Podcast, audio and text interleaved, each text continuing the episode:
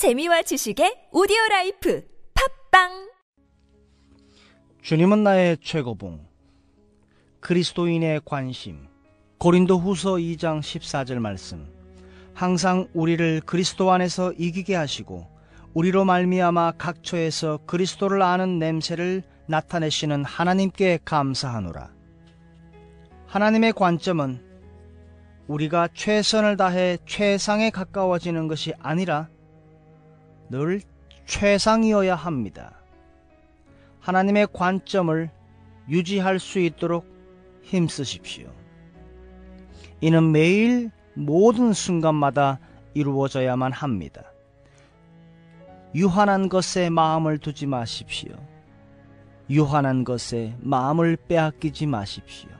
외부의 어떤 힘도 그 관점에 영향을 줄 수 없습니다.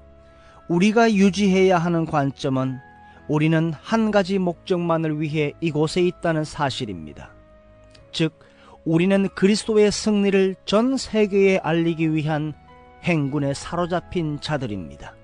하나님의 전시장에 진열된 전시품이 아니라 예수 그리스도의 승리를 알리기 위한 사명에 나의 삶이 완전히 사로잡혀 있다는 사실을 드러내기 위해 이곳에 있습니다.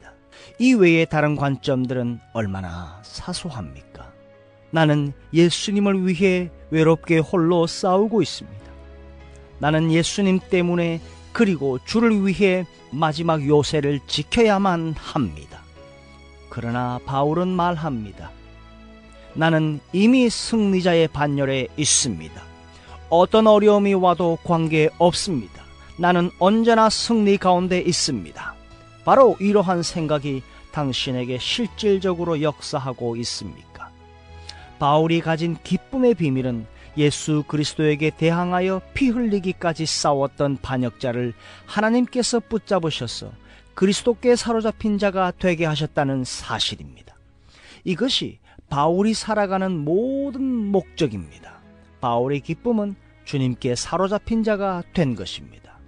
그는 하늘과 땅에 다른 관심이 없었습니다. 그리스도인은 예수님 안에서 이미 완전한 승리를 얻었기에 승리를 얻는 방법을 말하는 것은 부끄러운 일입니다. 승리자이신 예수님께서 우리를 온전하게 사로잡으셨기 때문에 언제나 주님의 승리 외에 다른 관심이 없어야 합니다.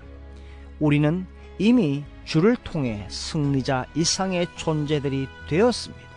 고린도 후서 2장 15절 말씀에 보면 우리는 구원 얻는 자들에게나 망하는 자들에게나 하나님 앞에서 그리스도의 향기니 우리는 예수님의 향기로 휩싸여 있기에 어디로 가든지 하나님께 큰 기쁨이 되는 하루가 되시기를 바랍니다.